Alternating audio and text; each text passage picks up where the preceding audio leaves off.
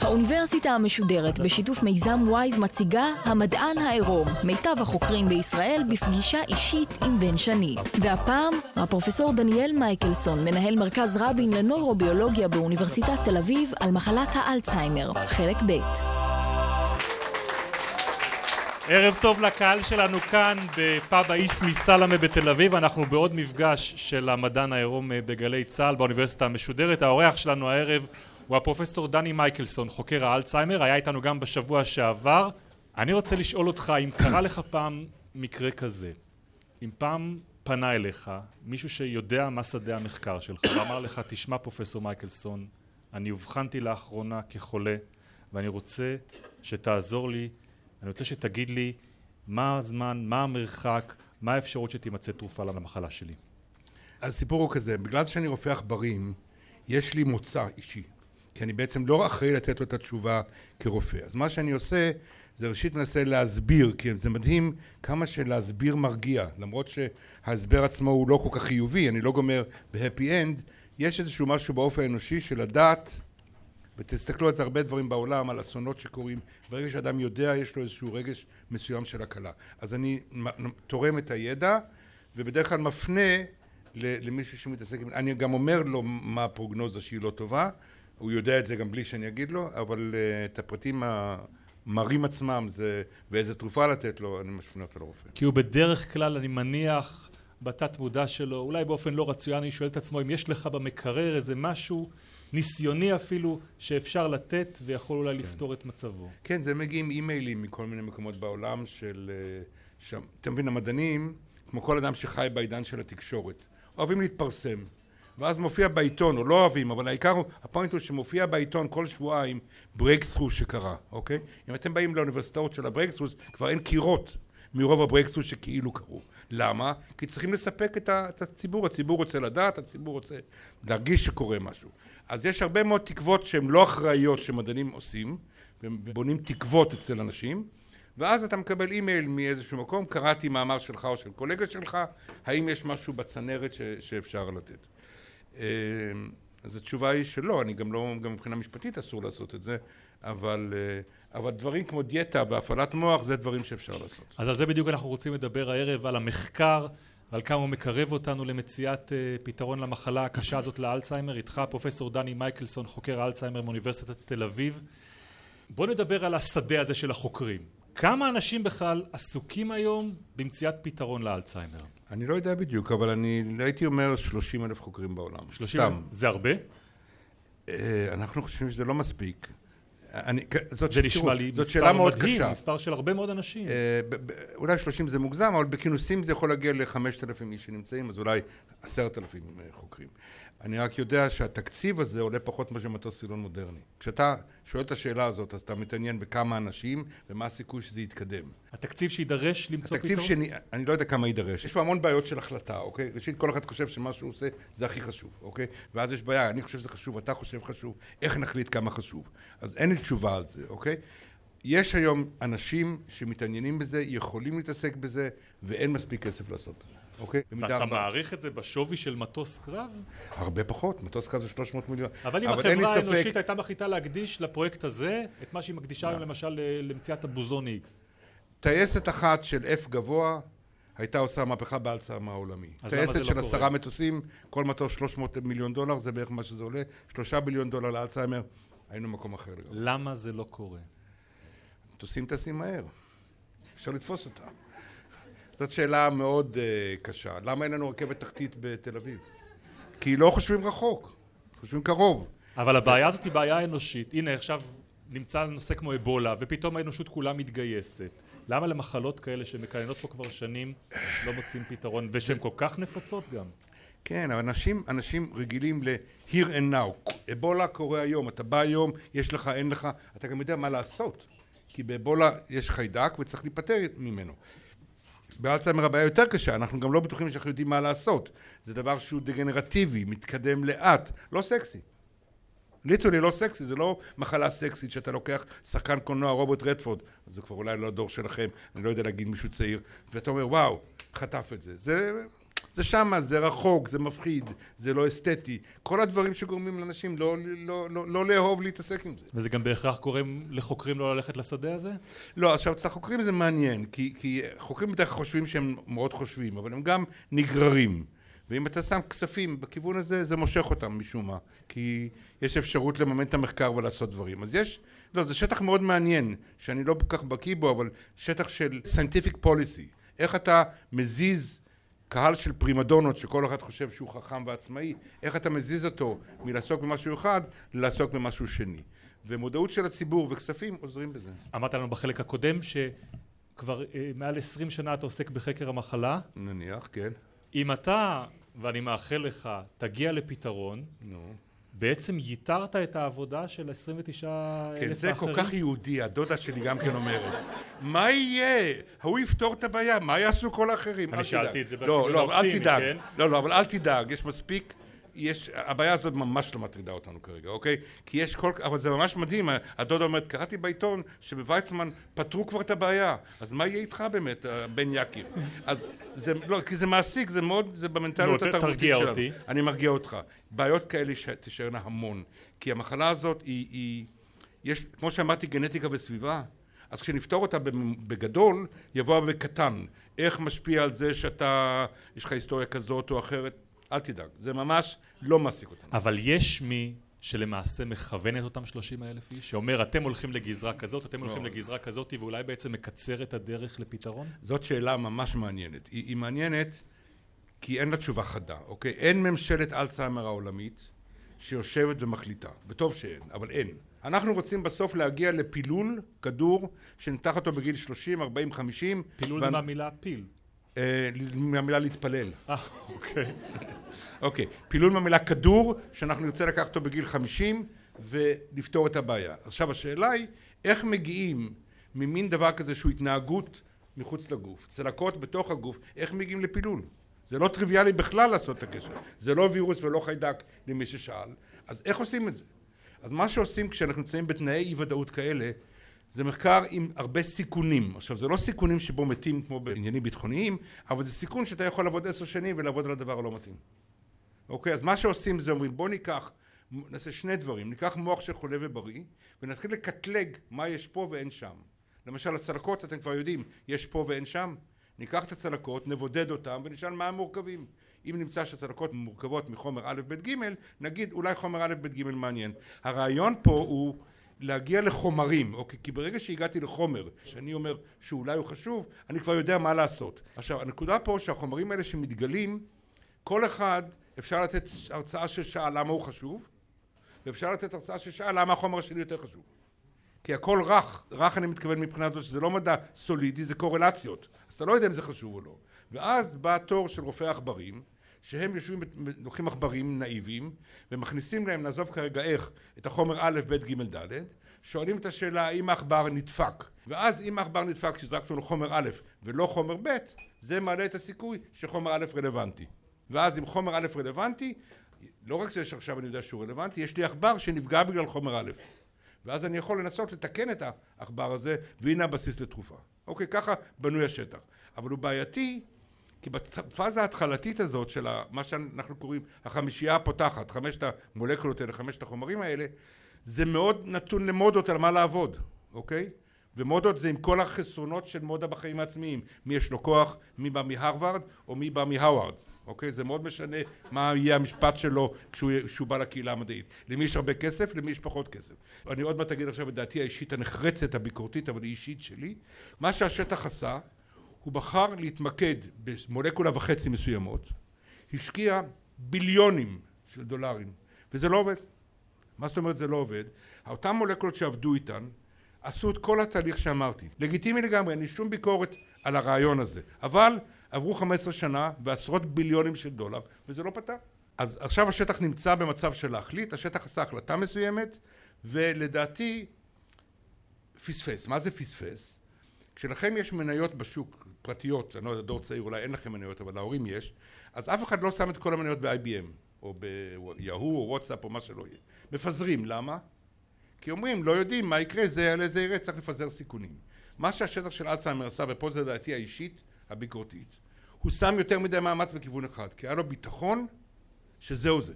אז אם זה היה הדבר הנכון, אז uh, קטונתי. ולכן השטח עכשיו צריך לפתוח יותר אופציות, לקחת כיוונים אחרים, ואנחנו אצלנו באוניברסיטה יש לנו כיוון שאנחנו מאוד גאים בו וחושבים שהוא יעבוד, אבל זה נושא אחר. אז בוא באמת נדבר על זה, ועל המחקר שלך, כי אתה מתרכז, אם אני מבין נכון, במולקולה אחרת מאשר כן, אבל קצת כן, זאת אומרת זה לא ממש מהפכני, זה הבדל בין אגזוז וקרבורטור, אתה מבין, זה באותו משחק. יש מישהו שכבר זיהה את הגן שגורם לאלצהיימר? תראו, אם אני עכשיו נמצא לפני קהל תורמים, ואתם קצת צעירים מדי בשביל שתהיו קהל התורמים, אבל אני אשחק את המשחק שאני צריך לשכנע אתכם, תתרמו לי, דני מייקלסון. שימו לב, זה שונה לגמרי מההרצאה הקודמת, זה לא תיאור השטח, אלא זה תיאור של זווית של חוקר אחד, אבל אני אומר את זה במלוא הענוותנות השחצנית, אוקיי? זאת אומרת, אני, זו דעתי האישית ואפשר להתווכח כנגדה. השאלה המרכזית בשטח היא להגדיר יעד, אוקיי? צריכים להגדיר על מה לעבוד. זאת השאלה המרכזית וזה טריוויאלי שזו השאלה המרכזית. כי אם היעד הוא בצפון או בדרום, אז אם בחרת צפון, תלך עשרים שנה צפונה, אף פעם לא תגיע דרום. והאתגר המרכזי בשטח הוא לבחור את היעד. עכשיו השטח בחר יעדים, לגיטימיים לגמרי, אני לפני עשרים שנה לא הייתי בוחר טוב מהם. אבל התקדמו כבר עשרים שנה וזה לא עובד. בינתיים. עכשיו אם זה לא עובד אז אולי הם לא עשו את הטריק הנכון אבל אולי צריך להרחיב ואני חושב שצריך להרחיב. מה זאת אומרת להרחיב? צריך אחד להכיר בעובדה שאלצהיימר זה לא מחלה הומוגנית ולכן מי שחושב שהוא יוכל למצוא תרופה אחת שתפתור את כל אלצהיימר זה אותו רופא סרטן שחושב שיש לו תרופה אחת שתפתור את כל הסרטן ואין דבר כזה בסרטן למרות יודעים... שמדובר בתופעות דומות ובאיבר אחד? אבל האיבר הזה, הוא אומנם האיבר השני הכי אהוב על וודי אלן, כן. כמו שאתה יודע, אבל האיבר הזה הוא עולם ומלואו, אתה מבין, הוא נראה חומר אפור, אבל דרגת המורכבות והעושר שלו לוקחת בגדול את שאר הגוף. אז ככה שזה אחת הבעיות, שאנשים חושבים שזה איבר אחד. עכשיו מסתבר שלאלצהיימר יש גורמי סיכון, זה קונספט חדש שלא דיברנו עליו עד עכשיו. לא גורם, גורם זה דבר שאם יש, מקבלים את המחלה. גורם סיכון זה דבר שאם יש, זה לא טוב, זה מעלה את הסיכוי למחלה. למשל כולסטרול גבוה והתקפי לב, כולנו יודעים שזה גורם סיכון, אוקיי? אבל תמיד יש את הקזחסטני בין המאתיים שיש לו כולסטרול עד השמיים והוא רוכב על סוסים והכל בסדר, אוקיי? זה לא, לא זה חשוב כי זה גורם סיכון, זה אומר שזה משפיע אבל זה לא הכרחי. אז מסתבר שלאלצהיימר ישנו גן, או חומר, שנקרא ApoE, שזה ה baby שלנו, שהוא נמצא בטבע בכמה צורות גנטיות שונות, ApoE 2, 3 ו-4. ומה שמסתבר שאם יש את אפוי 4 הסיכוי לחלות באלצהיימר עולה הרבה. עכשיו שימו לב זה סיכוי זה לא ביטחון בסדר? אנחנו יותר צנועים בגישה. אנחנו לא חושבים שנוכל לפתור את כל האלצהיימר. אנחנו חושבים שנוכל לאתר תת קבוצה עכשיו אם התת קבוצה הזאת זה אחוז זה לא מעניין. אבל אם התת קבוצה הזאת היא חמישים אחוז מהחולים כמו במקרה שלנו זה כן מעניין. ואותם חמישים אחוז מהחולים שיש להם את המולקולה בצורה הרעה מקבלים את המחלה עשר עד עשרים שנה יותר מוקדם ולכן אני יכול להגדיר את היעד הזה ואני עומד בגב זקוף מול כל קהילת האלצהיימר ואומר להם והם מסתכלים לי בעיניים ואין שום ספק שזאת מטרה מאוד חשובה. רק מסיבות טכניות לא חקרו אותה מספיק ועכשיו זה מתחיל. אז מה אתה עושה עם האפוי 4? אנחנו לוקחים שני סוגים של עכברים. עכבר שמכניסים לו אפוי רע ועכבר שמכניסים לו אפוי טוב תוך כמה זמן הוא חולה באלצהיימר? אוקיי, העכבר תוך חודשים, עד חצי שנה עד שנה, ואתה שואל את השאלה, עוד לפני שאתה יודע שהוא חולה, אתה שואל האם פגעת בו במשהו, והתשובה היא כן, אם שמתי לו את האפוי הרע, אז הוא זוכר פחות טוב, נפגעים לו תאי עצב במוח, אם אני נותן לו מכה בראש הוא הרבה יותר רגיש, כי חבלת ראש זה גורם סיכון לאלצהיימר, אוקיי? אמנם מוחמד עלי היה לו פרקינסון דמנציה, אבל הקונספט הזה מדגים את זה. אם אתה לוקח שחקני כדורגל אמריקאים בגיל חמישים, הם לא דמנטים, הם בסדר גמור, על פניו, אתה רואה שאותם שחקני כדורגל אמריקאים שיש להם את האפו יערה, מתחיל להם ירידה קוגניטיבית הרבה לפני אחרים. אבל תיאורטית, מה שאתה אומר עכשיו זה שאם אני אעשה בדיקת דם ואני כן. אזהה אצלי אפו אי 4 בגוף. זה אומר שאני בקבוצת סיכון לחלות באלצהיימר? רגע, דבר ראשון זה אומר שאם יש לך ילד כזה, אל תרשה לו להיות בקונטקט ספורט. זה בטוח לגמרי. עכשיו, אם יש לך את זה בגיל בוגר, זאת אומרת שיש לך את זה כל החיים ואני הגעתי לגיל בוגר, אז אנחנו עושים בסטטיסטיקה, הסיכוי לקבל את המחלה הוא פי שלוש עד ארבע יותר גבוה. אבל זה סיכוי. ולכן יש שאלה בקהילה המדעית מה לעשות עם הסיכוי הזה? אז השטח הרפואי החליט שכל עוד זה סיכוי וזה לא גורם באבסולוט לא מקבלים את זה כקריטריון ולא משקיעים הרבה בלחקור את זה בפרט שעוד לא יודעים מה לעשות. זה שאלת השאלות. אם אני יודע שיש לי אפוי 4 יש לי דרך להתאמן באיזושהי צורה רגע, כדי למנוע את האלצהיימר? אני דרך אגב לא מדדתי את האפו שלי. מבחינה מולקולרית זה גורם סיכון מאוד חשוב. אבל יש גם דברים סביבתיים? אה, יש דברים סביבתיים מבחינה זאת ש, שחבלות ראש זה בוודאי ידוע דבר כגורם.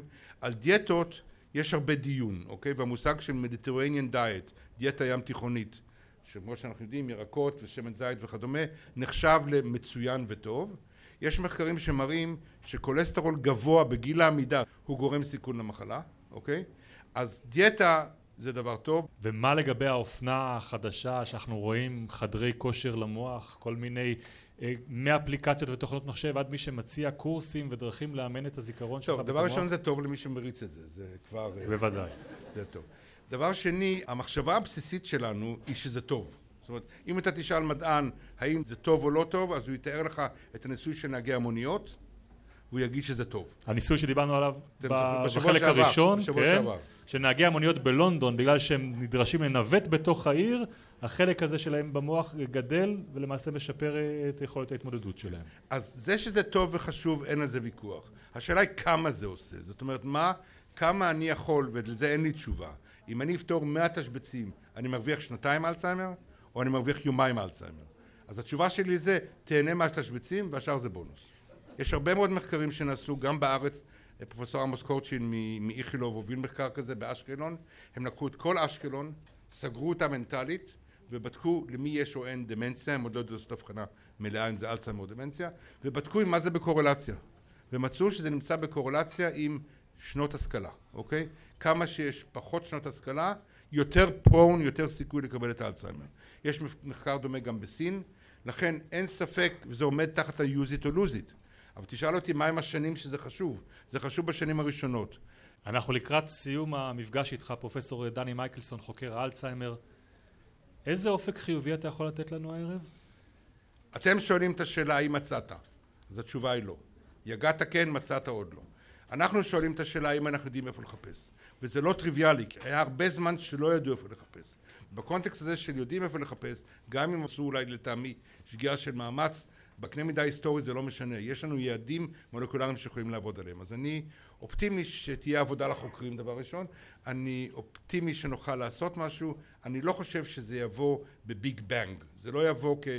כמו שפתרו שיתוק ילדים בנשיא יום אחד. זה יבוא בהדרגתיות, יסתבר שלחולי אלצהיימר שיש להם אפואי נניח שאני עובד עליו נוכל לטפל בהם כי אנחנו יודעים מה זה אפואי, יסתבר לאחרים כך וכך, אני...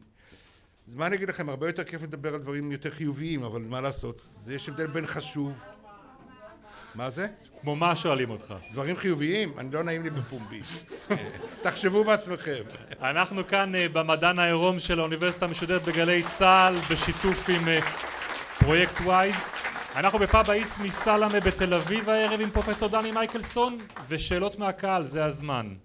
אה, שתי שאלות, אחת מה דעתך למילה כיהיון? מה זה כיהיון? קיהיון זה המילה החדשה של האקדמיה ללשון למילה שיטיון. וואו, לא שמעתי, לא מכיר, אוקיי, אני... תודה. והדבר השני זה למה נותנים את אותן תרופות לסוגים שונים של דמנציה. אם זה לא מעורר איזושהי תקוות שווא אה, בקרב החולים, המשפחות. מרוב שדיברתי על העתיד, לא דיברתי על ההווה, אוקיי? ואף אחד פה לא שאל, אולי את שואלת עכשיו, מה מטפלים היום בחולים, נכון. אוקיי? אז אנחנו, רופאי עכברים, עובדים לטווח יותר רחוק, לפתח דברים שהם יהיו אנטי המולקולות 1, 2, 3, 4. אבל, תשכחו רגע מאיתנו, תשכחו רגע מאלצהיימר, סליחה, תשכחו מאלצהיימר ותחשבו על קונספט של אינטראקציה בינכם לביני. אני מרצה, אתם מקשיבים. אם אני מאבד את הקול שלי, אם אני מאבד את הקול ואתם לא שומעים, אבל יכול עדיין לדבר, אז מה יעזור? רמקול. אם אתם מאבדים את השמיעה, אבל עדיין יכולים לשמוע, אז מכשיר שמיעה יעזור, אוקיי? כלומר, אם אנחנו נמצאים על ציר המחלה, אבל לא בסופה עדיין, כלומר הקול שלי ירד ב-50 אחוז, האוזניים שלך, אני מסתכל עליכם הכובע, ירדו ב-60 אחוז, אנחנו עוד יכולים לשפר עם מכשירי שמיעה ומכשירי uh, רמקולים. ומה שהרופאים עושים בקליניקה, הם נותנים בדיוק תרופות שעושות את הדבר הזה. אבל הכיוון השלישי, והוא הכיוון האמיתי שכל התרופות נמצאות בו, זה משהו אחר לגמרי. כל התרופות העכשוויות לאלצהיימר, אקסלון ואחרות, הן עובדות כאנטי אנטי אקו. כלומר, אני מדבר אלייך, חלש, את שומעת חלש, אבל כל התהליך הזה שמנתק את המילים נסגר באופן תרופתי, ולכן נוכל לדבר אחד עם שני. עכשיו, זה לא מטפל בסיבת המחלה, אבל זה מה שנקרא עזרה ראשונה, והתרופות הקיימות היום בשוק עובדות על העיקרון הזה. שאלות נוספות. לפי מה שאני מבין, אפשר להגיד שאלצהיימר זו בעצם אה, מחלה אוטואימונית, זאת אומרת שהגוף תוקף, אה, זאת אומרת תאי המוח או משהו בפנים, חלבון או משהו אחר, תוקף את התאים בפנים? זה מעניין מאוד שאמרת מסקנה נכונה עם מילה שלא הזכרתי והיא בחלקה אולי נכונה. אבל זה לא נכון להגיד את זה כדבר גורף שאלצהיימר היא מחלה אוטואימונית. נגיד איזה מילת רקע. יש מערכת חיסון, כולכם יודעים, נכון? מה תפקיד מערכת החיסון? לזהות אויב ולהתקיף אותו, אוקיי? אז זה תופעה רגילה, יש חיידק שבא, הגוף יוצא נגדו נוגדן, אם הכל מצליח, הנוגדן תוקף את החיידק וזה נגמר. יש תופעה של מחלות אוטואימוניות, שבו הגוף מתבלבל, ובמקום לתקוף מטרה זרה, הוא תוקף מטרה של עצמו. עכשיו, באלצהיימר יש תופעות אימוניות ודלקתיות, יש ויכוח מאוד גדול האם זה סיבה או מסובב, וזה פתוח. א', איך בכלל נפתח שטח? ראו שיש את התופעה הדלקתית הזאת, דלקת זה פן מסוים של תופעה אימונית, והייתה שאלה טוב רע מה זה. הזוג של מדענים, בעל ואישה מגירס מקנדה, עשו דבר מאוד פשוט, הם אמרו ככה, איך אני אדע אם זה חשוב או לא חשוב? בואו נסתכל בתיקים הרפואיים של חולים שלוקחים תרופות אנטי אינפלמטוריות. מי לוקח תרופה אנטי אינפלמטורית? דלקת פרקים. והם מצאו שאצל אותם אנשים, עוד לא חולים, אנשים שלוקחים תרופות אנטי דלקתיות, יש פחות אלצהיימר. והתופעה הזאת פתחה שטח שלם של מחקר בדיוק בשביל לשאול את השאלה הזאת. ובינתיים התשובות הן מאוד מעורבות. נתנו לאנשים מחקרים מסודרים של תרופות אנטי דלקתיות זה לא עזר. ואז הם עונים כן תלוי מתי אתה עושה את זה. התשובה היא פתוחה. פרופסור דני מייקלסון אני חושב שהיה אפשר אה, להמשיך אה, ולדבר אה, ולשמוע את ההרצאה המרתקת שלך על מחלת האלצהיימר אני חושב שהצלחנו להעביר פה ערב שבאמת יש בו כמו שאמרנו גם הומור וגם הרבה ידע ואולי אפילו תקווה וכמובן שאסור בכל הערב הזה לשכוח את מי שמתמודד כל יום עם המחלה הזאת את החולים ואת בני המשפחות שלהם שאולי הצליחו לקבל ממך גם uh, קצת תקווה. תודה רבה לכם הקהל הנהדר שלנו כאן במועדון האיסט מסלמה בתל אביב. תודה רבה לפרויקט ווייז השותפים שלנו בסדרה הזאת בסדרת המדען העירום של האוניברסיטה המשודרת. אפשר להמשיך את הדיון הזה בדף הפייסבוק שלנו של גלי צה"ל האוניברסיטה המשודרת ולשמוע את התוכנית הזאת כמו גם את התוכניות האחרות בסדרה באתר גלי צה"ל. אני בן שני, לילה טוב.